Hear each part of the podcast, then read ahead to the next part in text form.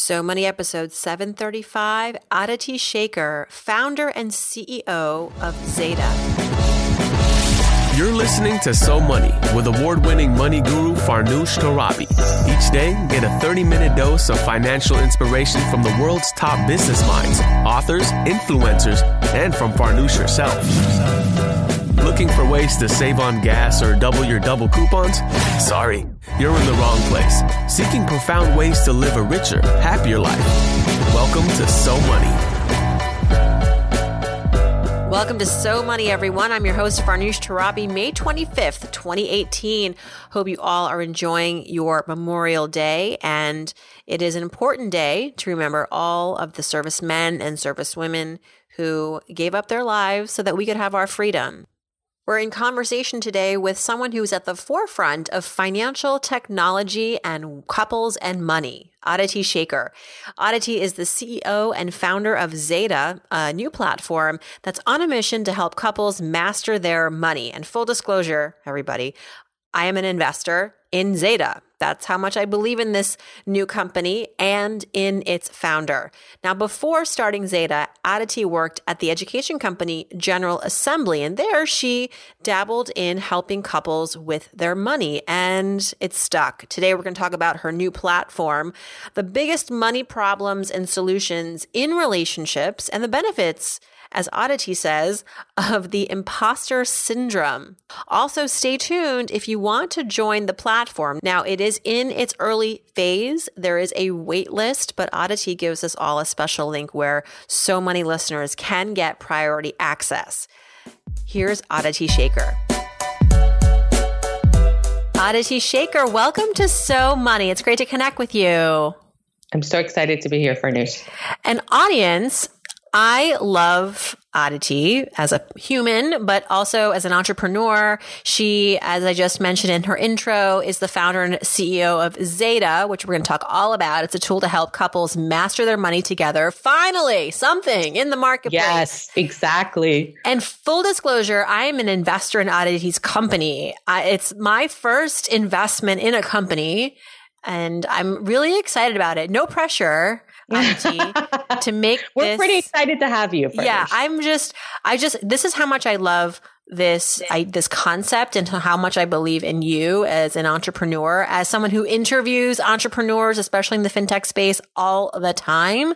I feel like Uh, just by osmosis, I have gotten an education on what works, what doesn't. And yep. You may also think that something's going to work and it doesn't. So I'm not saying I have the actual formula, but I feel like I've developed a pretty good instinct.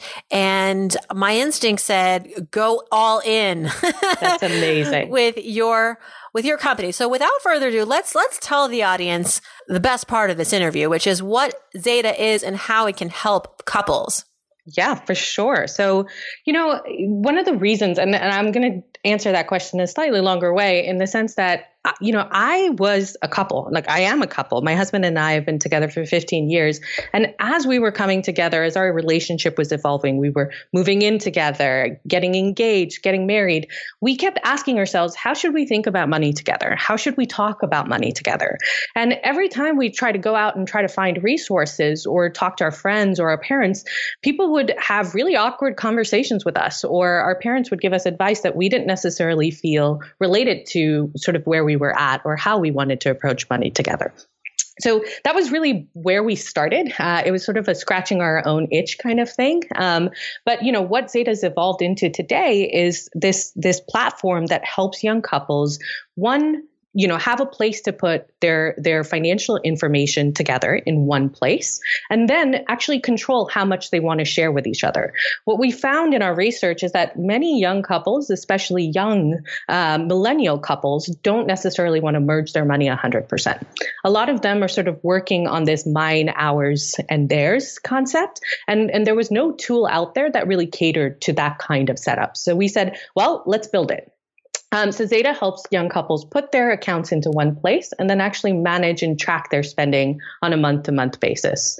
And the main thing that we sort of really orient around on the platform is this concept of a money date, which um, I know you're familiar with, Farnoosh, but the idea there is that, you know, couples should come together to regularly talk about money because it is literally proven scientifically to improve the happiness in your relationship. And your podcast is of that name, The Money Date. Yes. Yes, that's right. We're launching a podcast, um, you know, focused on helping couples really learn about how other couples manage their money. The number one question I get when I talk to young couples is, "Tell me how other people do it." Mm-hmm. Um, and we said, you know what? Let's open that up and let's let's like let's start sharing how people um, are, are, thinking about money, the different models for merging money, um, because there are a lot of different models out there, and and nobody has to conform to one. Make find the model that works for you. Right. It's it's got to be practical, but it's also very personal. So yeah. I I am also in the camp of mine, yours, ours, but I yep. feel that no matter how much logic I I put around this and I explain it very, you know, practically to those who are still trying to figure out their way. It's my favorite way to do it. But then, you know, they get it. They see how, you know, structurally this can work, but emotionally they want it to be one pot, one yep. big old giant money pool. And I, yep. well, then it just becomes, you know, a, a healthy debate and there's really no right or wrong. It's just preferences at that point. Absolutely. And, you know, when we built Zeta, we actually catered to that because we knew we didn't want to force anybody into any specific model. We really wanted to give them the flexibility to select the one that makes the most sense. Our goal, though, is to help them make that decision in the most sort of strong way possible. Ask them the right questions to ask each other and think about. Um, you know, figure out what are some of the histories that each individual has with money. Because, like you said, it's an emotional thing. And when there's so much emotion involved, you as a as a couple want to try to unpack that emotion and understand, you know, why are we making the decisions that we're making? I thought it was such a great indicator of how much your product was needed when we were at a coffee shop meeting for the first time. and, uh, you're just, you know, you're, you explained to me what Zeta is, kind of like you just did. Yeah. And a gentleman next to us, you know, Brooklyn coffee shop, everybody sits pretty close to one another. And he said, I'm sorry to interrupt, but I couldn't help but overhear your conversation. I need this right now. I just got married exactly. six months ago. My my bride and I are exactly. like It was an amazing moment. I was like, wow, I, I, I was hoping you didn't think I planted him. Right. if you had, that would have still been really impressive. Yeah, yeah. You know, I, in the early days when I was first researching this product, I started by just putting up a landing page before before I even had a product to offer, and I said personal finance for couples, and we had a crazy number of people sign up in the first week alone, just because they were like, "I need this. I don't know what exactly it is, but I need it," um, and that was pretty unbelievable. And that was when we knew, wow, we're onto something here. There's there's a sort of approach here that's uniquely that that needs to be uniquely designed for couples that I think the, the personal finance space is just completely ignored. Have you always known that you wanted to build something of your own, be an entrepreneur? I know prior to Zeta, you worked in corporate world, um, yep. in, in largely in the tech space, but like, was this always the plan? Yeah, so I think I've I've known I was going to be an entrepreneur since I was a little kid.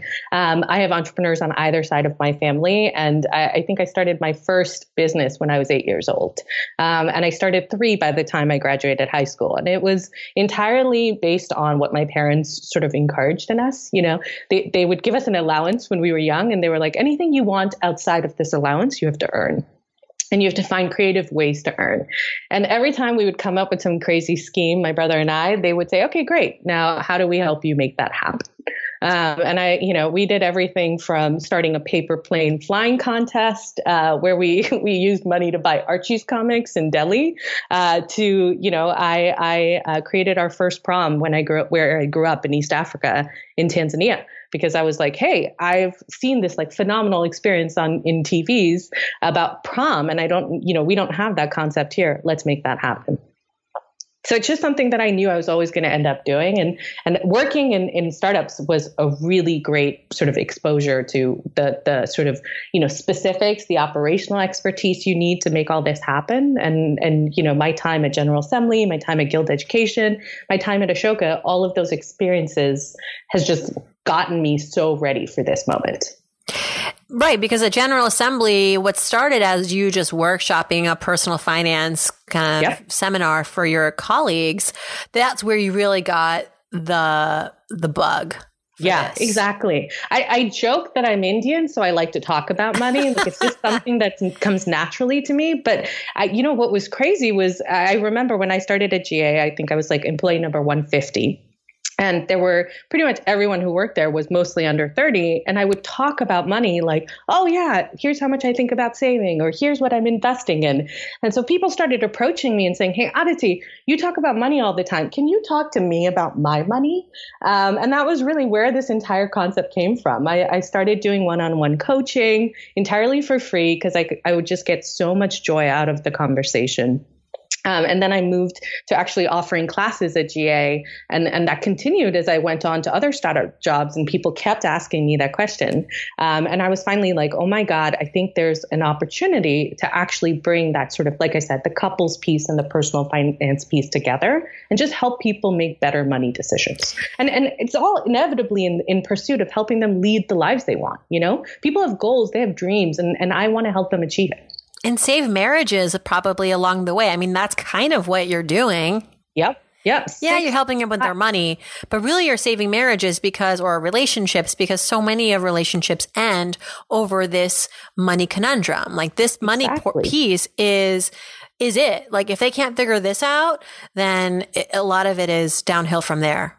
That's a, that's exactly right. You know, 65% of divorces are attributable to money that's pretty crazy if you think about that. Like the fact that there's there's so many resources and, and support systems uh, for people to start talking about money, but they don't know how to do it. They don't know what they should be saying. That's something that we really want to sort of help couples address and figure out how to go through that disclosure process with each other. Well, let's talk about your Indian roots because we do like to talk about money on this show, obviously, but more specifically our backgrounds, our our upbringing, and there was an interesting um, study recently by Chase Slate that found that over half of parents have had a conversation about money with their children. Right. And so, what was your or what is your greatest money memory growing up? What did your parents teach you? A, that's a great question. You know, I think one of the things, the reason I sort of make that Indian joke is because culturally, you know, families actually spend more time talking about money within families, with each other. Um, so when I was growing up, my parents would talk pretty openly about, you know, where they were investing or how they were thinking about expenses or what we could or couldn't afford. And so that always instilled in me that it was completely okay to ask about money. And I, in fact, I remember in college where, uh, you know, when we were all graduating, I would ask everybody, hey, what's your starting salary? Which would get quite a reaction if you can think about it right. in, in, North Carolina, right? Because mm people are like, how dare you ask me this question? But the way I was raised, it was just completely normal to ask that question because, you know, you're thinking about how to set each other up and support each other in helping accomplish your goals. Um, so my some of my earliest memories are you know i i remember my dad spending a lot of time with me talking about the value of investing in real estate. He's he's a big fan of real estate and he always you know sort of said aditi the one thing that you can do is think about buying land because uh, i think land is going to be really valuable as sort of the population of the world grows and as time evolves. Um, and that was something that was really important because i think it helped sort of seed the personality that i personally have with money. I'm in a money amasser um, I, I like not to spend money unless I think that is going to turn around and make me money. So I love spending money when I'm like, oh yeah, this is an investment that's actually going to, you know, bring money. money amasser. Back. Do you have a few yes. characters I do, I do. We have the the sort of money saver or the money monk, um, as they're sometimes called. Olivia Mellan is actually one of my my sort of thinkers on this. She's someone who's who's sort of played around with creating these mini money personalities um, and helping people figure out how to actually talk to each other when they're different personalities. Wow. Yeah. And you, so you're a money master. Is your what's your husband? He's a saver, or sorry, he's a spender. Oh, Uh, so that it took us, yeah, it was a really, really interesting. so there's hope for couples that are completely opposites. you know what's this is the most fascinating thing I learned as a result of Olivia is is most couples will always be opposite. Even Yeah. if two savers or two spenders get married, what happens is couples end up actually moving in different directions. The saver will become a little bit one saver will become a little bit more of a spender and the other one will become more of a saver. So what I what we learned from all of that research is that actually teaching couples about how to communicate is critical to their relationship rather than sort of trying to get them to be the same kind of personality. Um, and, and that was a really important aha for us as a team because we realized, hey, it's not about making everyone seem like spenders or seem like savers. It's about helping them figure out where the other person is coming from and bridge that gap in their habits as they think about planning. So uh, clearly, couples are having a hard time just figuring out a system, and Zeta hopefully is that system. There are a lot of other tools out there that help individuals manage their money. There's so much. There's budgeting Yeah. tools, there's credit Yeah. tools, there's uh, spend tracking tools. Why have we forgotten about couples? As far as well, as far as the fintech world's concerned, I mean, I'm not saying Yeah. that you're the only and first, Yeah. but in a lot of ways, I mean, I don't, I see a lot of products come and go. I have not seen a product specifically designed for couples that is consumer facing. There's a lot of stuff that like financial advisors might use, yeah. uh, but you're really going for that consumer direct, direct target audience. But Yeah. why has it taken so long? You know, I think the big the big shift that's happening is a generational shift. For a very long time, you could treat couples as individuals because our parents' generation, for the most part, really merged all of their assets together and they put it all into one pot and it was sort of treated as one pot. But our generation, the millennial generation, is sort of redefining what relationships are, right? We're getting married later, we're moving in together and living together before we get married. So as we redefine these norms, norms around money are getting defined, redefined as well. And so there's really sort of a moment now where couples are, are sort of starting to say this, you know, there's this new model of money that we'd like to approach. And as a result of that, there are new tools that are needed for us to, to be successful.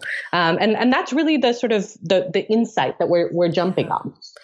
You know, you say young couples, but I also think that modern love is taking on all sorts of shapes and sizes and it looks different. People are getting married later in life, like you say, but at that point, maybe you already were married once or Right. you um, are, are joining your families. And so, yeah, I agree. There needs to be a tool out there that is malleable that kind of can fit into whatever you're, however you're designing your relationship and your money. Yep, that's exactly right. And and uh, you know our our goal with all of this is is you know obviously we don't want our couples to to get divorced, but we support couples as you know an average person will have somewhere between five to six serious relationships before they settle down. And and the money the dynamics of the modern day relationship mean that you're having money conversations long before you're married. You're already sharing expenses when you're living together or whatever it may be. So we we help support couples even at that stage so that they can figure out, hey, who's paid for rent and how much did we pay, and you know who's who's who's paying for the utilities. It's it's the sort of day to day stuff, the stuff that inundates you uh, that we're we just want to clear out of the way so you can just spend more time laughing together. You were there were we, we did a little research on you because uh, it's how we prepare. Um, but you said that you live for, and this is a little bit of a tangent, but I thought it was an interesting quote um, that you live for in the imposter syndrome. That you Yeah. say that if I don't feel like an imposter, I'm not challenging myself hard enough. That's a great spin on like I feel that way sometimes too, but I think my my imposter syndrome comes from childhood when I was like always different. Yeah. I didn't sit with the cool girls. I Yeah. I mean everything about me was different. Just I'm sure you can relate from the name to my clothes to my lunch. For sure. for sure. And if I'm not different, I feel weird. Yeah. If I feel if I'm if I'm the same like everybody else, I feel completely uncomfortable. That's amazing. That's such a great that's such a great dynamic. Yeah, I mean, look, I I'm a big believer. I think my Instagram quote is uh, I don't believe in mediocrity or I hate mediocrity. I mean, I'm just a huge believer of throwing yourself into the deep end. Um, and you know, I think I did that a lot. I've done that a lot in my career. Um, but you know, as I've as I've grown older and as I've grown wiser, hopefully through the years, one of the things that resonates with me is sort of Warren Buffett's theory on investing he always says, um, you know, the investments he makes, he doesn't see as high risk um, because he's done the diligence, he's done the work to mm. reduce the risk on that. So I think as I've I, as I've pushed myself and as I've challenged myself, especially in my career, but also in my own relationship, one of the things now that I try to do that I didn't do as great a job of in my early 20s is really focus on saying how do I minimize the amount of risk that I'm creating, or or sort of protect for the opportunity cost that I'm taking up. Um, and I think that has really helped me say it's okay to go off and try to do crazy, challenging, and scary things because I have sort of a support system or a backup plan or some sort of way that I'm trying to reduce the risk as I'm taking them. Right. So you're an entrepreneur now and you left a nine to five to be able to run with this passion of yours others would look at that and say, wow, what a risk. I don't know if I could do it. And I'm even yeah. I am sitting here, I'm like, wow, I really admire your risk, your appetite for risk. So tell us a little bit of how you have mitigated the risk for yourself. So if this doesn't go where you want it to go, this, this venture, um, yeah. or, or, you have a couple of months where you're dry. I mean, so how yeah. does it work? How are you making this work for you? Yeah. Yeah, so it's a great question. So the first and the most uh, sort of challenging thing personally, right off the bat, is I don't earn an income. Right, I'm I'm building a company. It's in the early stages. I want to take any revenue or any sort of money that we have and put it towards making the company happen, bringing the idea to life. Um, and one of the things that I I was fortunate enough to do, and this goes back to my my dad, is you know he, I early on in my 20s invested in real estate in DC um, I got an apartment and I am now able to charge rent for that apartment and help use the rental income that I get from the DC apartment to pay sort of my day to day bills. Um, my husband also recognizes that I'm taking this level of risk and is willing to be more of the primary breadwinner than you know than he was in the past because I was I was working at a job where I made more money than he did. Um, and you know we've also there's there's sort of a third piece of this which is I've thought about the future. Um, and one of the things that we decided to do is invest in um, another piece of real estate that we're actually looking to sort of flip. Um, because we decided that, you know, Zeta is a huge investment. We're, we're, I'm putting a lot of energy and resources into there. Um, but 98% of startups fail, right? And so don't tell me that. you have to be pragmatic at the same time. And and so we've thought a lot about okay, well, how do we counter that investment um, and the sort of lost income that I have during these you know three five years before before hopefully I start earning a, a decent wage um, and and turn that around and make that something that we can actually make back. And so uh, a project that my husband and I are taking on, which will be a true test of our marriage, nevertheless, um, is is sort of rebuilding our home. Um, um, is sort of working on our home and, and turning it into a three bedroom, three bathroom home in San Francisco. And if we can pull that off, you know, there's there's a nice um, payoff at the end of that entire process.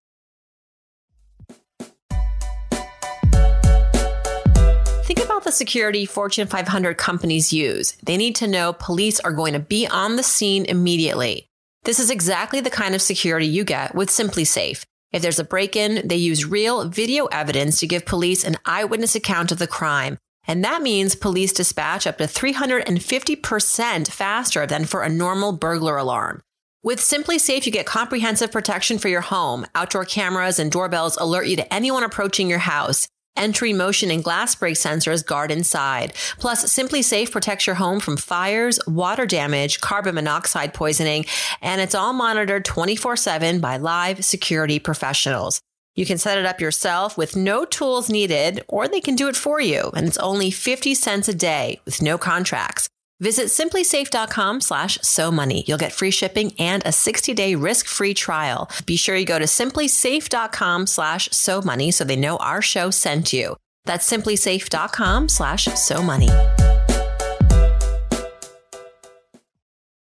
Absolutely. You know, I went through a renovation, yeah. merging two apartments together. Unbelievable. In, in New York City, no joke. It's really no joke. And I think it's why I have so many gray hairs and why I see a hair colorist more than I should. But no, I, and you know, look, we're still married. We love our place. You survived. We didn't. We are still friends with our architect. that's that's good news. Which yeah. is good. Um, but so many things that you just can't predict. Yeah. Um, I wrote about it for my newsletter afterwards because if I had written about it while it was happening, I think I would have. Um, it would have been written a different, a very email. different piece. Yeah. but you know, one of the things we had to do was seal one of the pipes in. So we were turning the kitchen in our original home into a bedroom. So we had to okay. basically get rid of all the appliances, seal the pipes. Yeah. And we discovered because it wasn't somehow in the blueprints that the pipe for uh, for one of the, like I guess it was like the where the uh, normally where the fridge was it was it went all the way down to the lower level apartment. Oh no. And they you that's where you had it. to cap it. Yeah. So now I have to so then this becomes a we this is after we've like knocked down all the walls. Like we're in this project now. There's no going backwards. Wow. And so I had to call my neighbors downstairs whom I'd never spoken to who have two small children and basically say, Hey, can I rip apart your kitchen so I can get into this wall and, well, not me, but my contractor and my, his team to seal the pipe. Oh my gosh. And how'd that go? It was, I was really proud of myself. I felt like I was at the United Nations trying to convince, you know, the model, like I was at Model UN, like I was trying right. to convince like a treaty to get passed. And I had to be really diplomatic, really understand that they're they have no reason to agree right. to this. Like they right. they could just say no, and I'd I'd right. be really screwed. I'd have to basically change the entire configuration of the home so that oh, I could, I'd have to keep this kitchen where it is. I'd have a random kitchen in the in between two bedrooms, or maybe yeah. I'd make a cool wet bar. I don't know. Maybe I would have done something cool with it. But they a were, wet bar in your kid's room. That sounds like yeah, a, a wet bar in my in my in Evan's bedroom. We're getting him early on the drinking. Yeah. Um. So I don't know. I just it. I. I was really made sure that I listened to them. That I wasn't just like selling them what I needed. Yeah. And I was really honest about the fact that we had just discovered this, that we had done our due diligence, but please be like believe me that I had no idea. You know, if I had known, we would have we would have contacted you much sooner. Um, the thing that really they they actually agreed, but then the next day they had like all this contract work for me to sign, which I was I would have signed my life away at this point. Right. Right. You know, they wanted me to pay for their for the time that they're away, like the Airbnb, oh, wow. the car, yeah. you know, the garage, the nanny, oh, their wow. food. I was like, sure. Do you want me to pay for you want your me to freeze your eggs too? Like I'll do yeah, that. Right. Whatever. Just let, put it down. do you want a million dollars? I don't have that, but okay, let's put that in the contract. Put it in the tab. Yeah. Um. So they then we discovered like afterwards, like a, a day later, that the construction that the sort of like the the operation, the procedure was going to be a lot less intense. All we had to do was like remove. We could get in through their bathroom as well and just remove a medicine cabinet, get behind that wall and seal the pipe and be done with it. Like we don't oh, have to, we wouldn't have to touch yeah. the kitchen. Yeah. Um, but anyway, I digress. That was really uh man, yeah. So gray hairs for sure all the way for sure. And I, I'm guessing my second. But you should totally renovate your apartment. yeah, yeah. And I think I'm, our second startup is definitely going to be focused on helping couples get through rebuilds together or remodels. Yeah. So together. tell me about like your plan. Like, so this is not the end all for you. This is like I'm going to start this, get everybody rocking and rolling with their personal finances and their marriages. Then you're on. Are you going to be a serial entrepreneur? You think? You know i just i think there's so many aspects of the relationship that you can tackle. And, and like i said finances is one piece of it but there's so many different elements of our lives. And and i, I really like the the thing that connects my entire career, my entire dots together is helping people live the lives they want. Like there's nothing that brings me more passion than when I get a text message from one some, one of our users being like, "Oh my god, we can finally buy that home that we wanted because, you know, the advice you gave us on how to improve our credit score." I, I just got that text last week at 5 a.m. and it said, you know, my credit score is up 60 points. Thank you so freaking much. And and and that's that's the kind of th- that that just gives me a certain sense of satisfaction that I, I just get really, really excited about. So I know my entire career is going to be dedicated to that pursuit. And it's just a matter of, you know, what what I do to make all those those dreams come to come to life. Aditi, tell me about a time when you really sucked at money. Oh man. So this was a very, uh, very young person mistake. But um, I, so you know, like I said, I, am a little, I was a, I'm a saver unless I think it's going to make me money. So uh, early on in my career, I um, graduated from college. My first job out of college, I made thirty thousand dollars. Um, Me not too. a lot of money. Yeah. Wow. Great. I, if well, we're on the actually, same path, eighteen dollars an hour. which there is- we go. There we go. I was working for a nonprofit. Um, and in, in San Francisco, by the way, um, and I was making thirty thousand dollars. Mind you, I could not afford an apartment. Um, and I was so, you know, I was convinced I was moving into my adult life. I was going to go and, and be an independent woman in a big city and, and sort of live the dream. And uh, very quickly, I realized I couldn't afford my apartment. So I, I went ahead and uh, moved in with my family, who happens to, to live here as well, um, which ended up letting me save a lot of money um, towards, you know, other goals that I had. So as I did this for a few years and, and um, you know, continued to sort of stay with family because I was like, this is a great saving strategy um, I saved up a bunch of money and I was really thrilled. I was like, oh my God, what am I going to do with all this money that I saved? And I promptly went and bought um, a car, a brand What? new car. What? Yep. Hmm hmm Oh, A brand new car um, that I was New so car. proud of. Yes, not even a le- you know, not even a used one, a new one. Um, and I was so excited. I was like, "Oh my god, mom, check out my brand new car!" It was a fancy car and everything. and that was the I, I joke, to, you know, pretty openly with my friends. That was the last depreciating asset I ever bought because I realized that the second I drove that car out of the lot, the value of the car had already dropped pretty significantly. Um, and it, it just sort of reminded me that, you know, sometimes we can get caught up in this sort of like, oh, I want a fancy new car, or I want a really fancy home, or whatever it may be. Um, and it's totally fine to chase those things, but it's it's always helpful to think about, is this one of those things that's actually going to bring me a lot of joy and happiness? And if it is, okay, go for it. Um, but if it isn't, and, and arguably, you know, a brand new fancy car wasn't, um, it, it doesn't necessarily need to be the thing you invest in. And so that was a really, really important sort of mistake that I made early on. And luckily, I still drive that car. So I'm Okay, that was my next out of it. question. Was Yeah. did you get your Mhm. money's worth? hmm I'm going to drive the heck out of that car. But, you know, it was a really, really important lesson for me because I realized that I'd spent all this on energy saving up this money. And then I sort of put it away against this depreciating asset that I was never going to really get back. And that is when you became a money amasser. That's exactly right. That's no, it's it's really true. That that was the moment where I was like, wait a second, that was a stupid mistake. What's a habit that you and your husband practice in your marriage, a financial habit, other than, of course, using Zeta, which, by the way, is in it still in beta. So not like Yeah. anyone can just go and sign up, but we do have a special link for everybody at the end that Aditi's been very kind to create for so many listeners to get to the top of the wait list. Yep, that's Tell- right. Tell me something that you and your husband do, say, relate that helps you with your with your couple finances. Yeah. So my husband and I have, uh, I mean, I know this is like all sort of connected to that, but we have a monthly money date. So once a month we sit down. Um, we usually sit down with chocolate molten lava cakes in front of us because the two of us uh, consider that very fun. Um, and we actually go through our finances. So we talk about everything from how much money we spent to really connecting and reconnecting over our goals. Um, what the two of us have found is that as our lives have evolved, our goals have really evolved.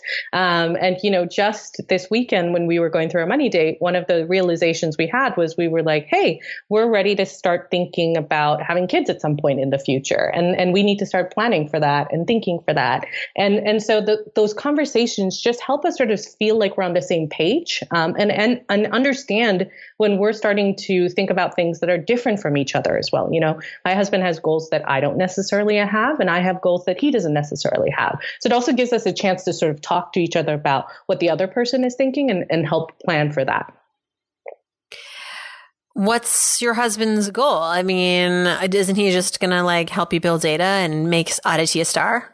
if I if I gave him that option, he absolutely would. He would, you know, he's so excited about what we're building, and he's, I mean, he sees the value of it in our own relationship. So he's he's like, tell me when, tell me when I should join. Um, but he, you know, I, he is he's like I said, he's more of a spender, so he likes to sort of buy things that he loves. He loves gadgets, um, so he loves to buy essentially every tech product uh, on on the market. Um, but he also, you know, at some point wants to start his own UX, re- he's a UX researcher his own consulting business one day. And that's something that he's really excited about and passionate about. And so we talk about how to help him accomplish that goal and how I can be supportive awesome. uh, in going out and doing that. Can you be more specific about how you divide and conquer your finances? So I know yeah. you have a joint, I read that you have a joint credit card. Yep in terms of your like your husband's a spender so how does does he get his own spend allowance like from his own income how does it work how does it look yeah. And I, the one thing I will caveat is all of this has really evolved over our relationship. So it started one way and it sort of iterated as, as the years have gone on. Um, when we first started, uh, when we first started dating, actually, we were dating for a long time. We were um, a long, in a long distance relationship. We started by actually getting a joint credit card. Um, and that was because we had a lot of sort of shared expenses. We were flying out to see each other. We would go out for dinner. Um, and I actually remember early on when we started dating in college, I said to him, Hey, I'm one of those those girls who likes to pay 50% for everything. I just want to be really, really fair. And he was like, okay, sure. If that's, that's how you want to approach things. Jackpot. yeah. That's a good thing for him he definitely mentioned that early on. Um, and so we started with that joint credit card, and then it grew into a joint account, and then it started growing into joint assets. So we really think really carefully about when we were making each move because we were essentially building trust with each other. You know, early on in our relationship, my my husband Delmar super comfortable walking into J. Crew and buying a full price sweater. And for me, I'm like, no, go to Marshalls, find it on sale, and let's call it a call it a deal. You know, so we had just very different habits, and and so as our relationship evolved, and as we started agreeing on what are things that we'll put on the joint card versus separate card. So like at this point, you know, we don't sweat so much about how much, uh, you know, whether we put groceries on the card or not, or whether we pay for the dog together or not. Like we we don't really work through those specific details as much because we trust each other a lot. Um, but in the earlier days, we were more specific about, hey, you know, we go out to eat a lot. Maybe you know, you, tend to buy three three appetizers and I tend to do one. So maybe one, we want to be a little bit more thoughtful about that. And so that's really where it's evolved. So we have individual accounts where we actually put our income and then we pool money together into our joint accounts as well um, to help pay for our shared expenses. And the majority of our expenses, about 80% of our expenses are essentially all shared. Mm-hmm. But then we have that space where he can go buy that J. Crew sweater if he still wants it, um, or, you know, uh, and I can go spend money on plants. Like I just get a lot of joy out of gardening, which is not something he cares for. Um, and that gives us the space of, uh, spending money without feeling like the other person is sort of keeping a watchful eye over yeah. every cent and every dollar. I like what you said about having it be something that evolves over time and as your life takes on new dimensions. Yep. Maybe you'll have children, maybe, you know, you'll just encounter more t- different kinds of expenses. And right. I know in our marriage, it's no secret, I'm the breadwinner, but to the extent that Tim can pay for like big ticket items, I think that's important for him and for me too, to have that off my plate. So we've, because again, it's like what not only is a practical way to manage your money, but emotionally fitting. So yeah. Tim uh, handles all the educational costs in our in our in our marriage, which at this stage is a lot. Right. You know, private school, um, special services Right. and also he also contributes to the 529s so Right. in all the ways like and i think that's really special for him to be able to be that guy in the marriage that does all those that covers those costs and that Yeah. was you know and i think in every relationship it looks different but i think to give each person's money meaning is kind of what i try to emphasize and that looks different for everybody but i think that especially when there's an income gap Yes. it's very easy for the person who makes less to, or even the person who makes feel more. less. Yeah, right, yeah, right, to feel like their right. money is not covering anything that is tangibly significant. Right. Right. No, I, I think that is such a great way to say it, sort of giving your money meaning. Um, because, you know, the research also shows that as you become more dependent, that, that sort of sense of dependency is important in terms of a relationship satisfaction. Um, so actually giving money meaning helps you build that dependency without necessarily quantifying it down to a dollar amount. Yeah. All right, let's do some so money fill in the blanks. I'm game. Let's go. Your game. Okay, if I won the lottery tomorrow, the first thing I would do is Definitely start a dog sanctuary. we didn't even get to your dog obsession. I know that's like you. Lo- I know that's publicly stated. You're obsessed with dogs. Yeah. Do you have a dog? I do. His name's Goose. We, uh, Goose. I, I joke that Goose is like the best training ground for having kids because you know even his expenses, like we spend more money on the dog than we do on ourselves probably. Um, so he's been he's been a really good sort of set of training wheels for us to figure out how we're going to merge our finances. We even went through this sort of a uh, you know after death estate planning process, and we had to have the conversation of who would get Goose, and it, it was a serious discussion for my husband and I. Oh, that's true. You, I mean, you could split custody, I guess. Well, right, but what if we're both not there? Who gets it? Oh, oh, I see. If you're, so- oh, Mhm. so who's going to be the lucky person? Well, my mom's pretty upset she's not, but um, we we have some friends who just adore the hell out of him, and so he's gonna be, he's gonna, they're gonna get him. Oh, Yeah. My daughter is obsessed with dogs. She's 14 months. I think she gets it from her dad. Yeah, I was gonna say so is Tim. And I know a lot of kids like pets and dogs, but she doesn't care for cats. She doesn't care for birds.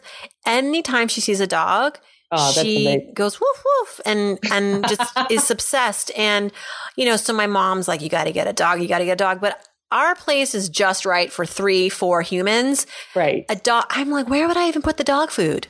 It's it's it's so true. A dog in New York City is hard, though. New York City is an incredibly friendly place for dogs. It is It- the apartment's not so much, but the the there's a lot of parks and Exactly. fellow yeah. dog lovers. Yeah, exactly. So yeah, dog sanctuary all the way. I there's nothing that gets to me faster than a video about a dog who somehow has some problem that he can't, you know, needs some medical attention, anything. I will I will open my wallet and start giving money away. One thing I spend on that makes my life easier or better is Um, definitely our cleaning lady. It was something that my husband and I fought a lot about early on in our relationship. I had I was used to a sense of cleanliness that he didn't necessarily have right off the bat, and having a cleaning lady really helped us just stop arguing about who was going to clean the bathroom and the bathtub and the kitchen and all the crazy stuff. So I interviewed a couple, actually just the wife, during one, my research for when she makes more, and she resented that they had a cleaning lady because she was really clean, and her husband worked from home and was a mess, and so she and then so she paid for this cleaning lady, and one day her husband said to her, "You know, I think the cleaning lady should come like." Once a week instead of once a month. Right. And the wife was like, maybe you should just pick up after yourself and instead Yeah. of having it come out of my income. And so it became like my income versus your income versus my Right. habits. So how often do you hear that? And especially because you mentioned earlier couples getting married later in life, you're used to your money being your money Yeah. and you take a lot of ownership on it and it becomes it, it- you it sort of feels like you're now you're just roommating and you're not really Yeah. married. That's what that Yeah. conversation to me sounded like. Yeah. And you know, uh, that's what I meant about the evolution. And I think it's not even necessarily by the stage of your relationship, but it's the amount of trust that you have in your relationship. Because early on in, in Dummer and Mai's relationship, I probably, probably would have totally understood how, how this woman felt. You know, I would have said, Hey, you're the one making the mess. Why don't you chip in a little bit more for this cleaning lady? But now we've sort of gotten to that point where I don't care as much who's making the mess. I just know that we want to live a certain way and we want to, you know, have a certain level of cleanliness in the house. And if it's something that makes him that much happier, get fine let's do it let's let's invest in that together and so i think that's where that piece of dependency that i was talking about comes from where helping couples move past that sort of dynamic of oh it's it's you know him making the mess so he should pay for it and moving into a space where hey we're trying to build a happy life together how do we help ourselves do that and use the resources that we have at our disposal at, or sorry at our disposal to help make that happen yes yeah. Oh, it's I know it's it's uh like you said it is an evolution. And I think giving yourself that time yeah. and understanding ahead of time, like you don't have to have it all figured out day one of your marriage. Yep. Yep, exactly right. And and you don't have to stress about it either. You know, like I think a lot of couples avoid it um, because they they they feel this sense of anxiety or fear. Like what and especially our generation, Farnoosh, like we have so much debt. I mean, the average millennial has forty thousand dollars of debt you know? And and so debt is actually one of those scariest parts for couples is is trying to just admit to the other person hey i have a credit card uh, or i have large amounts of credit card debt or i have student loans that i'm trying to get rid of. And and what i find is that the more open you are about these things you don't necessarily need to do solve for all of that debt together all the time. That's not what i'm i'm pitching but at least helping the the other person knows what your situation is and can help you accomplish that. That's what's really powerful all right, let's get back to these Mad Libs. I know let's you're, go. you're a money amasser, but when you go off the rails and you splurge, the one thing I love to splurge on is uh, still my dog. I know it's out of control, but I will pay for the dog walker as many times as the dog wants the dog walker. That's really sweet. yeah, really, really substitute child here. Wait till a child actually enters the picture. I know. I'm terrified. Don't get me started. Um, all right. One thing I wish I had learned about money growing up is uh, definitely. Well, actually, two things. One was de- around investing. I think I early days when I first started, you know, earning money and and started saving. I remember emailing my whole family and saying like, "Hey guys, what do I do with all this money? Um, how do I invest it? How do I get started?" And it wasn't a lot of money. I think it was like two or three thousand dollars, but to me that was a lot of money. And and just knowing how to get started and where to get started um, would have been a really really important lesson. And I wish I'd just done a little bit of it in my teens. Um, um, and then the second thing is retirement. I think I just did not understand the world of retirement when I was growing up. It was not a thing on my radar. It was just not what what I sort of thought about in any way, shape, or form. But you know, the secret of retirement is starting young and starting early.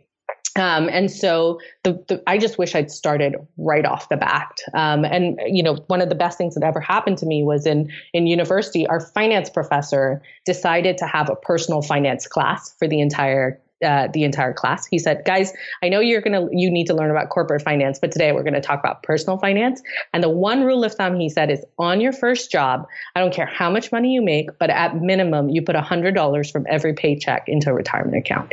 And it was just a, a, a, sort of thing that stuck with me. And so when I got my thirty thousand dollar job, I went and put hundred dollars of every paycheck in there, and it just built my retirement behavior early on. Nice. But I wish I'd known about maxing things out and putting yeah. more money in. Like I just just didn't know any of that stuff. So, not to underestimate the power of one person in college at that stage in your life. Yep. Making an impact. And, you know, we often say financial literacy is hard to teach. No, it's, it's hard to retain, but, um, there you go. You got a head start on your retirement thanks to it. Yeah, absolutely. And all it took was one professor to make one class about it, you know, and, and that was a total game changer for me. When I donate, I like to give to blank because I so I uh, started my career in social entrepreneurship. So I'm a huge, huge fan of social entrepreneurs. And my first job was at a, a company called DonorsChoose, which um, helps public uh, school teachers access resources for their classroom. So I'm a huge fan of sort of donating to either social entrepreneurs or donating to our, my local community. Um, I think one of the most powerful things about every neighborhood and every city I've lived in is is sort of that sense of community. We've, you know, it's funny. We're probably the one set of New Yorkers who knew all of our neighbors in every building we lived in because my husband mm-hmm. and I mm-hmm. just made a point to get to know them.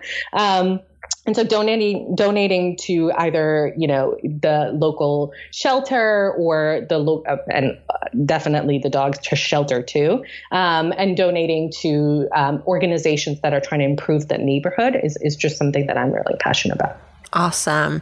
And last but not least, I'm Aditi Shekar. I'm so money because I love helping people achieve their goals. Well, thank you for giving couples uh, something to chew on. I really appreciate you coming on the show. And I know that you're still in the early stages of Zeta, but so, so much momentum. And as promised, everybody, Aditi has made available a special link for So many listeners to get to the top of the waitlist for, for Zeta. It's in beta, that rhymes. Yes. And it's zetahelp.com slash so money. That's right. All right, Aditi, thank you so much. And I will be in touch. Perfect. Thank you. So much to Aditi. That website again is zetahelp.com slash so money if you want to bypass long list of people hoping to sign on to Zeta. To learn more about Aditi, you can follow her on Twitter at Aditi Shekar. That's A D I T I S H E K A R. And you can also follow her company on Instagram at Zeta Help. All this info is back at SoMoneyPodcast.com where you can download the transcript, re listen to the audio. You can also leave me a question for our Friday episodes. A lot of you leaving voicemails for me, and I really appreciate it. Love hearing your voices. And if you want to co host with me on a Friday episode, that's also where you can let me know. Instagram's also a great way to find me and connect. Farnoosh Torabi on Instagram. A lot of people have been sending me their questions there, and I do respond, usually within 24 to 48 hours. Uh, that's how much I'm on Instagram. Yep, I admit it. I love it. I do love the Instagram. Hope to see you there and hope your day is so money.